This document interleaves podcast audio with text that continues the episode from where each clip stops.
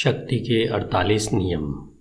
Hindi audio book dot com नियम 24 आदर्श दरबारी की भूमिका निभाएँ। विचार। आदर्श दरबारी एक ऐसे संसार में प्रगति करता है, जहाँ हर चीज़ शक्ति और राजनीतिक कौशल के इर्द गिर्द घूमती है। उसने परोक्षता की कला में महारत हासिल कर ली है। वह चापलूसी करता है श्रेष्ठ लोगों के सामने झुकता है और बाकियों पर अपनी शक्ति का प्रयोग बहुत ही अप्रत्यक्ष और शालीन अंदाज में करता है। दरबारी बनने के नियम सीखें और उनका इस्तेमाल करें। इसके बाद आप दरबार में कितनी ऊंचाई तक पहुँचेंगे, इसकी कोई सीमा नहीं है। दरबार की राजनीति के नियम। प्रदर्शन से बचें। इसमें समझदारी नहीं है कि आप अपने बारे में डिंगे हाँकते रहें, या अपने कामों का बखान करते रहें।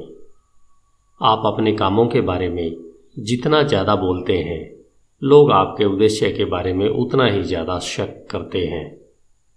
इससे आपके साथी भी आपसे जलने लगते हैं। इस कारण पीछे पीछे आपकी आलोचना करते हैं और आपको नीचे गिराने की कोशिश करते हैं। उदासीनता का अभ्यास करें कभी भी ज़्यादा मेहनत करते न दिखें। ऐसा लगना चाहिए कि आपकी प्रतिभा सहजता से प्रभावित हो रही है। ऐसा लगना चाहिए कि आप उस काम को बड़ी आसानी से कर देते हैं। मेहनती व्यक्ति के बजाय प्रतिभाशाली व्यक्ति की छवि बनाएँ। लोगों को इस बात पर हैरानी नहीं होनी चाहिए कि इस काम में इतनी मेहनत क्यों करनी पड़ी। बल्कि इस बात पर हैरानी होनी चाहिए कि आपने इतना बड़ा काम इतनी आसानी से कर दिया। चापलूसी में कंजूसी करें। ऐसा लग सकता है कि आपके ऊपर बैठे लोग चापलूसी के भूखे हैं और उनकी भूख कभी खत्म नहीं होती है। लेकिन किसी भी चीज़ के ज़्यादा होने पर उसका मूल्य कम हो जाता है। अप्रत्यक्ष चापलूसी करना सीखें। उदाहरण के लिए, अपने योगदान को कम महत्व दें। ताकि आपके बॉस की छवि ज़्यादा अच्छी दिखे। लोगों की नज़रों में रहने की कोशिश करें। यह एक विरोधाभास है। आप दुसासी तरीके से ऐसा नहीं कर सकते, लेकिन आपको सबकी नज़रों में भी रहना है।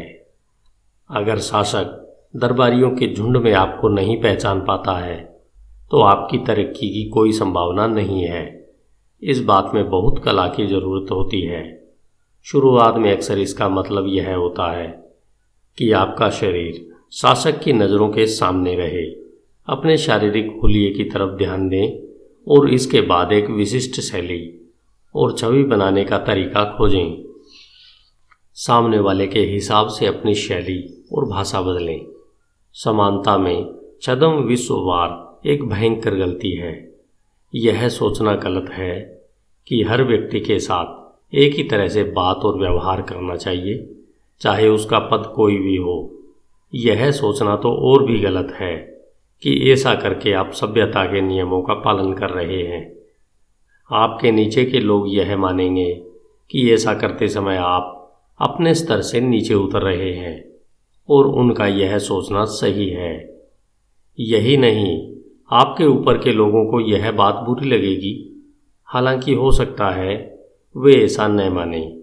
आपको हर व्यक्ति के हिसाब से बोलना सीखना चाहिए और अपनी शैली बदलने का अभ्यास करना चाहिए। यह झूठ बोलना नहीं है, यह तो अभिनय है और अभिनय ईश्वर द्वारा प्रदत्त गुण नहीं है। यह तो एक ऐसी कला है जिसे हम इसी दुनिया में सीखते हैं। बुरी खबर न सुनाएँ। राजा बुरी खबर लाने वाले संदेश वाग को मरवा देता है। यह कहावत पुरानी है, लेकिन इसमें सच्चाई है। आपको यह सुनिश्चित कर लेना चाहिए कि बुरी खबर आप नहीं, बल्कि आपका कोई सहकर्मी सुनाए। यह सुनिश्चित करने के लिए आपको संघर्ष करना चाहिए, और अगर ज़रूरत पड़े तो झूठ बोलना या धोखा भी देना चाहिए। कभी अपने बॉस के साथ दोस्ती और अंतरंगता न दिखाएँ।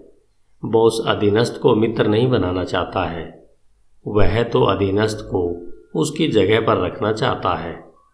अंतरंग या दोस्ताना तरीके से उससे पेश न आए।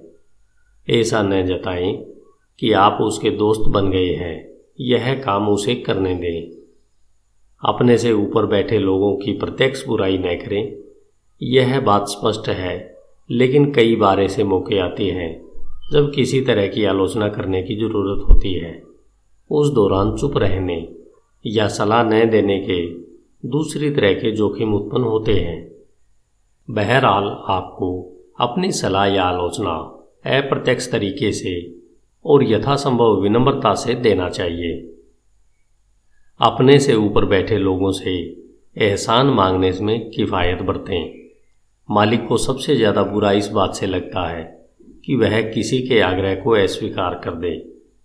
इससे अपराध बोध और द्वेष उत्पन्न होता है। कब एहसान मांगे और कब रुकना है, यह जान लें। सबसे महत्वपूर्ण बात, किसी दूसरे व्यक्ति के लिए एहसान न मांगे। कम से कम किसी मित्र के लिए तो हरगिज न मांगे। कभी भी होलिए या रुचि के बारे में मज़ाक न करें।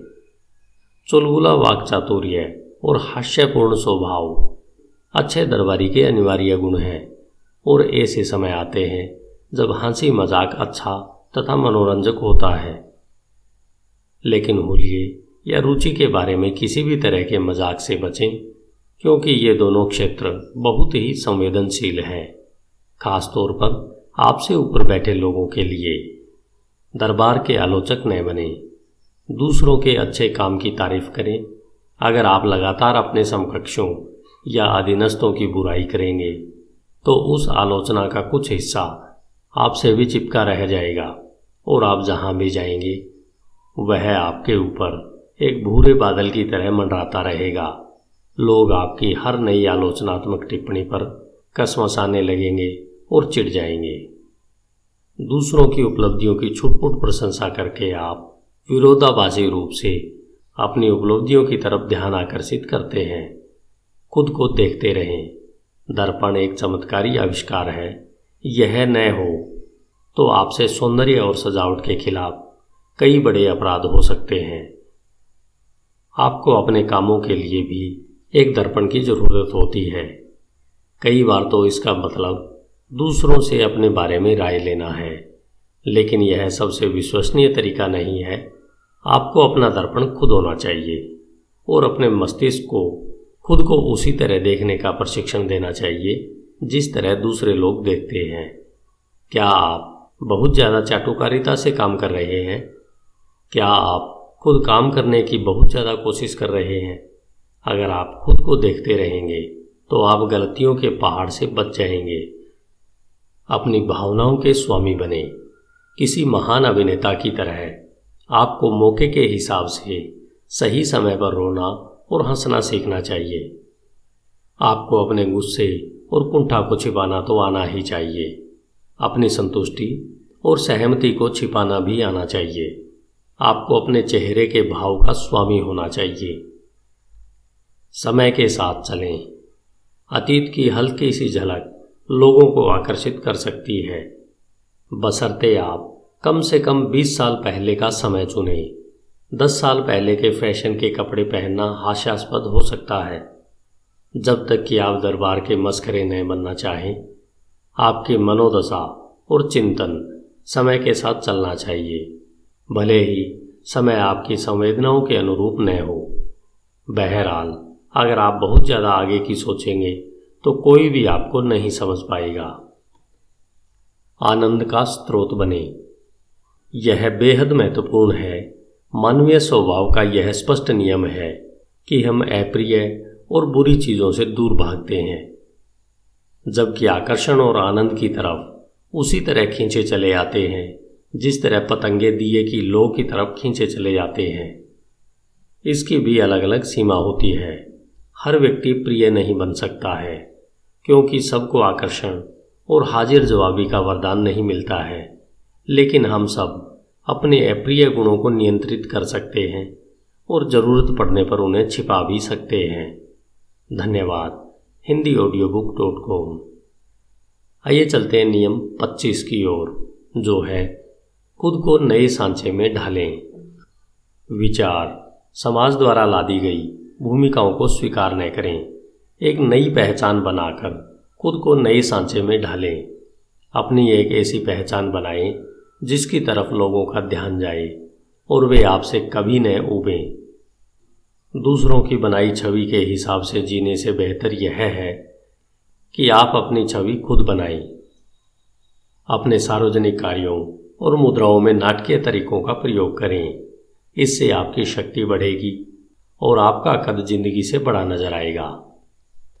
शक्ति की कुंजी, जिस चरित्र के साथ आप पैदा होते हैं ज़रूरी नहीं है कि वह ज़िंदगी भर बरकरार रहे। जो गुण आपको आनुवंशिक रूप से मिले हैं, उनके अलावा माता पिता मित्र और सहकर्मी आपके व्यक्तित्व को आकार देने में मदद करते हैं। शक्तिशाली व्यक्ति का सबसे मुश्किल काम इस प्रक्रिया की बागडोर थामना है और इस बात से बचना है कि दूसरे लोग अपने मनचाहे सांचे में ढालें, अपने चरित्र को शक्तिशाली बनाएँ खुद पर उसी तरह काम करें, जिस तरह कुम्हार गीली मिट्टी पर करता है। यह ज़िंदगी का सबसे महान और आनंददायक काम होना चाहिए। इससे आप दरअसल एक कलाकार बन जाते हैं, एक ऐसा कलाकार जो खुद का निर्माण करता है। स्वयं के निर्माण की प्रक्रिया का पहला कदम है आत्म चेतना यह जानना कि आप एक अभिनेता हैं और आपको अपने हुलिये तथा भावनाओं का नियंत्रण अपने हाथ में रखना चाहिए। जैसा दिदरो ने कहा है बुरा अभिनेता वो है जो हमेशा संजीदा होता है। समाज में जो लोग अपने दिल को आस्तीन पर लेकर चलते हैं, वे ऊब और परेशानी का कारण होते हैं। उनकी सच्चाई भले ही सबके सामने हो, लेकिन उन्हें गंभीरता से लेना मुश्किल होता है। उन्हें कुछ समय के लिए तो सहानुभूति मिल सकती है, लेकिन जल्दी ही यह सहानुभूति, चीड़ और आलोचना में बदल जाती है। अच्छे अभिनेता खुद को ज़्यादा अच्छी तरह से नियंत्रित करते हैं। वे सच्ची भावनाओं का अभिनय कर सकते हैं। इच्छानुसार आँसू बहाना और सहानुभूतिपूर्ण दिखने का नाटक कर सकते हैं। हालाँकि दिल में कोई भावना ही नहीं होती है। वे अपने भाव इस प्रकार से प्रकट करते हैं ताकि दूसरे प्रभावित हों। अभिनय न करना असली दुनिया में घातक होता है। अगर कोई शासक या नेता अपनी सच्ची भावनाएँ बता दे तो वह ज़्यादा समय तक शासन नहीं कर सकता। इसलिए खुद पर काबू रखना सीखें। अभिनेता की तरह लचीले बने, जो अपने चेहरे पर मनसाहा भाव ला सकता है। खुद को नए सांचे में ढालने की प्रक्रिया का दूसरा कदम है एक यादगार चरित्र का निर्माण। एक ऐसा चरित्र जो ध्यान आकर्षित करे जो मंच पर खड़े बाकी अभिनेताओं से अलग और ऊपर दिखे। अब्राहम लिंकन ने यही खेल खेला था। देहात से आए लिंकन जानते थे कि अमेरिका उनकी तरह के राष्ट्रपति को चुनकर खुश होगा। हालाँकि कई गुण उनमें पहले से थे, लेकिन उन्होंने इनका अभिनय करके इन्हें उभारा भी था। हैट, कपड़े और दाढ़ी। उनसे पहले किसी राष्ट्रपति की दाढ़ी नहीं थी। बहरहाल अच्छे नाटक में रोचक दिखने या एक पल के अभिनय से ज़्यादा की ज़रूरत होती है। यह नाटक लंबे समय तक चलता है। यह एक सतत चलने वाली प्रक्रिया है। लय और टाइमिंग अत्यंत महत्वपूर्ण है। नाटक की लय का एक बहुत महत्वपूर्ण तत्व है। सस्पेंस दर्शकों को अपनी सीट के कोने पर रखने की कुंजी यह है कि घटनाओं को धीमे धीमे होने दें। और फिर सही समय पर उनकी गति बढ़ा दें। आप अपनी इच्छा के अनुसार गति को घटा बढ़ा सकते हैं, क्योंकि नियंत्रण आपके हाथ में होता है। नेपोलियन से लेकर माउथ से तुंग तक सभी दिग्गज शासकों ने नाटक की टाइमिंग का प्रयोग करके जनता को हैरान किया है और उसका ध्यान भटकाया है। याद रखें ओवर एक्टिंग का उल्टा असर होता है। इससे ध्यान तो आकर्षित होता है, लेकिन महत्व नहीं मिलता है। अभिनेता रिचर्ड बर्टन ने अपने करियर में जल्दी ही यह जान लिया कि जब वे मंच पर पूरी तरह स्थिर खड़े रहते हैं तो वे बाकी अभिनेताओं से हटकर दिखते हैं और दर्शकों का ध्यान आकर्षित करते हैं। आप क्या करते हैं? यह उतना महत्वपूर्ण नहीं है। महत्वपूर्ण तो यह है कि आप उसे कैसे करते हैं। आपकी शालीनता और सामाजिक मंच पर आपकी प्रतिभाशाली स्थिरता ज़्यादा महत्वपूर्ण है, जबकि ज़रूरत से ज़्यादा डायलॉग बोलना और घूमना फिरना कम महत्वपूर्ण है। अंत में, समय की मांग के अनुसार भूमिका निभाना सीखें। अपने नकाब को स्थिति के अनुसार ढालें। जो चेहरा आप ओढ़ें, उसे हर पल बदलने का अभ्यास करें। बिस्मार्क ने इस खेल को आदर्श तरीके से खेला था। उदारवादियों के साथ वे उदारवादी बन जाते थे और धोखेबाजों के साथ धोखेबाज वे पकड़ में नहीं आते थे और जिसे पकड़ा नहीं जा सकता, उसे चबाया भी नहीं जा सकता। तस्वीर। ग्रीक समुद्री देवता प्रोटियस। उसकी शक्ति यह थी कि वह अपनी इच्छानुसार अपना आकार बदल सकता था। वह स्थिति के अनुसार आकार बदल लेता था। जब एगा के भाई मेनिलोस ने उसे पकड़ने की कोशिश की तो प्रोटियस ने पहले शेर, फिर सांप, फिर चीते, फिर जंगली सुअर, फिर बहते पानी और अंततः पत्तेदार वृक्ष का रूप धारण कर लिया। विशेषज्ञ की राय यह जाने कि सब लोगों के सामने विभिन्न सांसों में कैसे ढला जाता है। समझदार प्रोटियस बने, विद्वानों के बीच में विद्वान बने, संतों के बीच में संत यह सबका दिल जीतने की कला है। समान लोग समान लोगों को आकर्षित करते हैं। स्वभावों पर ध्यान दें और जिससे भी मिले, उसके अनुरूप ढल जाएँ। गंभीर या मजाकिया व्यक्तियों की बातों का उन्हीं के अंदाज में जवाब दें। अपने मूड को समझदारी से बदल लें। धन्यवाद। Hindi audio book dot com आइए चलते हैं नियम 26 की ओर, जो है अपने हाथ साफ़ रखें। आपका दिन शुभ हो।